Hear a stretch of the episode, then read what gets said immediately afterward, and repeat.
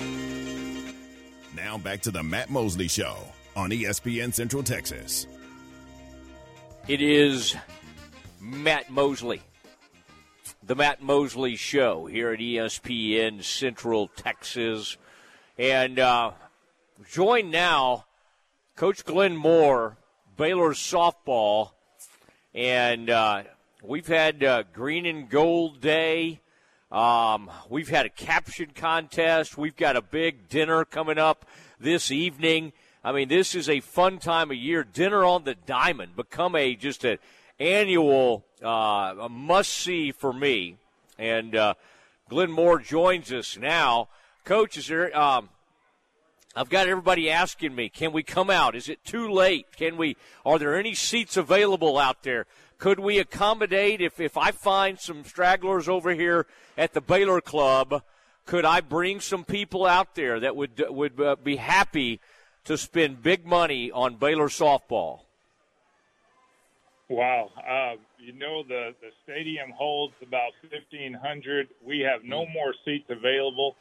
A good problem. No more seats available in the, uh, in the, on the dirt, on the diamond. Uh, yeah. The dinner sold. But, uh, if you want to come here, a great speaker and Whitney Canion, Rickenstein, All American here twice, and uh, Mackenzie Wilson, who's going to MC, our center fielder. You're going to see a good show. You're welcome to come be a part mm-hmm. from that standpoint. Mackenzie uh, does not mind the mic. I think she'll be good on the mic. Let her know they've uh, they've put out some MC tryouts for the basketball games. And she may be too busy once once that basketball starts up. Early in the season, she could make some of those games, but uh, yeah, that's uh, that's that. Let her know about that because she does do well with the mic in her hand. She really does. I think you're going to see her on some uh, possibly uh, ESPN. I think you're going to see her on a national level one day if I can get uh, maybe uh, some uh, Matt Mosley training for her. Uh, mm-hmm. She's certainly gifted and talented.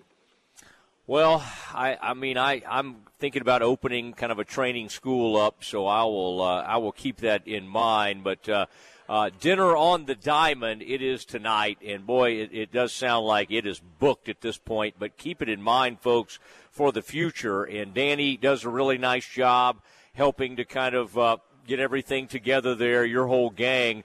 And it, uh, you were just talking about uh, uh, Whitney, the speaker tonight. Uh, and we're and as I talk to you, I'm looking at some some old highlights. Um, mm-hmm. Yeah, wow, there there it is. I mean, just kind of and just saying good night to uh, some hitters here. Um, what uh, what made you think last year? I really enjoyed uh, Alan Lefevre out there giving some historical thoughts. But uh, what do you what do you kind of expect from your speaker tonight, and and what led you to choose her? Because obviously she was a very important player in Baylor history.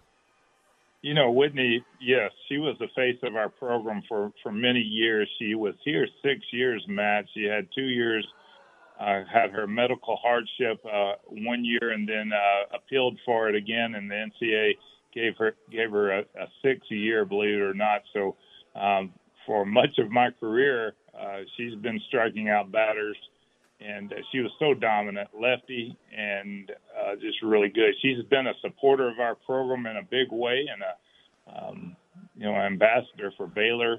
Uh, loves the school and uh, well spoken as well, doing really well in life. Got a couple of kids, um, so uh, one and stays in touch with some of our coaches uh, really well.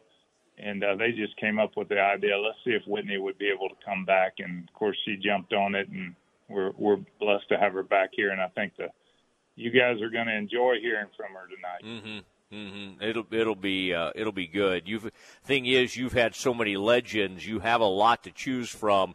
But Whitney, having spent, like you said, six seasons there, six years on campus, uh, that was uh, that was fun, and and you just got used to having her for so many years, and and I think probably other teams we're ready for her to move along. You know, in this portal world, it is not easy to keep even your greatest players because they can go off or say they can say, "Hey, I mean, just ask the Oklahoma State coach." I saw some of his comments recently, which uh, got quite a bit of backlash. But uh, the good news is, Glenn, for the most part, from what I can tell, you kind of held your group together, and everybody kind of thought, "Hey, loved how last season went. Obviously, had a huge bounce back year, and we'd like to have a go at this." What um, what can you kind of tell us as y'all been doing these workouts? I'm seeing some of this, some of the work on uh, on your social media. I mean, it's almost like tug of war that y'all are doing. Um, what what are some of the, the I mean, being able to keep a team together in this world of the portal, Glenn? That's not like cut and dry, is it? It's not. You can't take that for granted. No, it's uh, it's certainly a different life uh, different career than the one I got into. Uh, it changes daily, it seems, with the portal and, of course, NIL. Many people don't think that NIL uh, drops down as far as uh, sports like softball, but we're involved in it at every level, and it's uh, you know it's changed the dynamics uh, uh of everything. So. Uh, you know, this is. Um, I, I was just talking to Whitney's Canion's dad just a minute ago, and I mm-hmm. said, you know, this is uh, one of the best cultures I've ever been a part of with this team who have great leadership, uh, very respectful, um, great kids, great student athletes. I love coming to work every day and coaching this team, and I can't say that that's always the case. The culture is is not always about the coaching. Uh, uh, it's actually usually not about the coaching. It's usually about your leaders and about the team you have, the followers. And we just really have some great leaders in Dari Orme, Mackenzie uh, Wilson, uh, Shaylon Govan. Uh, we have some kids that are really respected and they're really great performers. And I think they've created a culture here that the other ones buy into and and, and many others that I haven't mentioned there just uh, do a great job. Love to play the game. They're not caught up in the uh, uh, the meaningless things that come along with sports these days to a large degree. And we didn't lose anyone uh, very blessed because very few programs can say they did not lose one. And thank goodness nobody came along and through NIL and picked one off. That's illegal, but it's happening uh, on a daily basis now. Yeah. So this group is uh, really good, uh, good, good student athletes and young women, and I'm very proud of them. and Honored to coach them. All right, and bring us up to date on Dari, if you would. Uh, her velocity had dropped, and you were very open and candid uh, in the NCAA tournament about uh, you know that you you weren't what the injury was, and and uh, unfortunately weren't really going to be able to uh, lean on her. What um, what did she do after the season? And is she back at full strength, or where is she in in, in kind of uh, her uh, work to kind of get things back up to where it needs to be?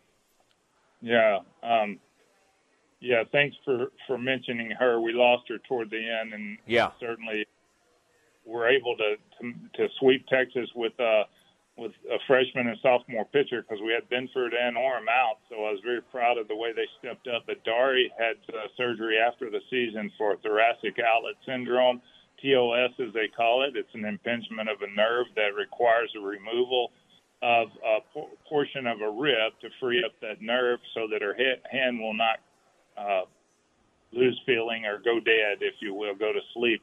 Um, and uh, it's it's not as evasive as it sounds. It's a more common surgery. Uh, rehab has gone well. She's uh, on track to be back during the season, and I I think last I uh, heard the report is she should be. We're hoping to have her released uh, to pitch fully somewhere in early December, late November, early December, at the very latest, late December. Okay, that'll get that'll make people excited. And then last year, you remember she was uh, she was she got rolling for you quickly and and was a huge part of that great start that you had. Uh, recruiting wise and doing all that, NIL, like you said, has changed everything. Um, from a softball standpoint, how how have y'all done uh, NIL wise? Um, I mean, are because you have a lot of people who give to the program, it's not like it used to be. I mean, I mean, I don't know. I don't know if donors can now say, well, let me give NIL money instead of giving straight to the program. I think they can. There are various ways to do that. Um, I, I don't know if Baylor overall, you know, was maybe uh, they're having to kind of get up to speed. Seems like things are moving in the right direction now. How is it? How has it affected softball? And do you uh, do you feel like it's moving in the right direction? Well, um, that's a loaded question, and I could talk about it for quite a while. I'm, I'm, not.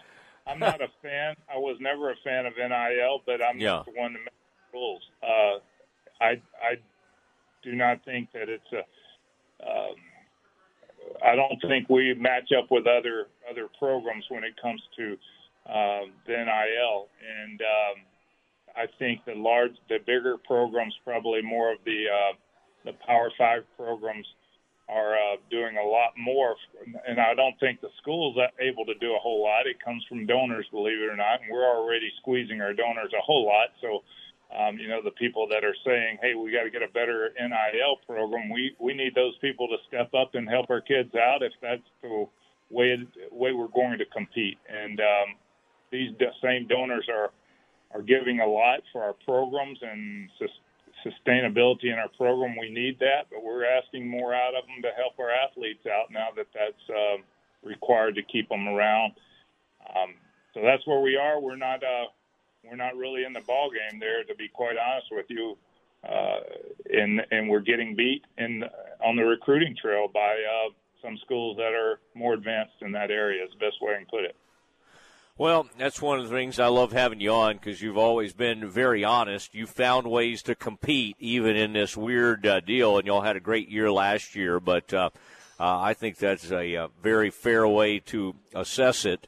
Uh, by the way, are you a uh, remind me, are you a Rangers or Astros fan? I'm trying to think of your uh, your fandom. I'm not sure we've uh, been over that in the past. They could meet now in the ALCS. Rangers are already there waiting. Astros play the Twins tonight to advance. Where do your uh, rooting interests lie when it comes to Major League Baseball? You know, I, I know that I'd love to be controversial here and get some people on mad at me, but I, I'm not, I like them both.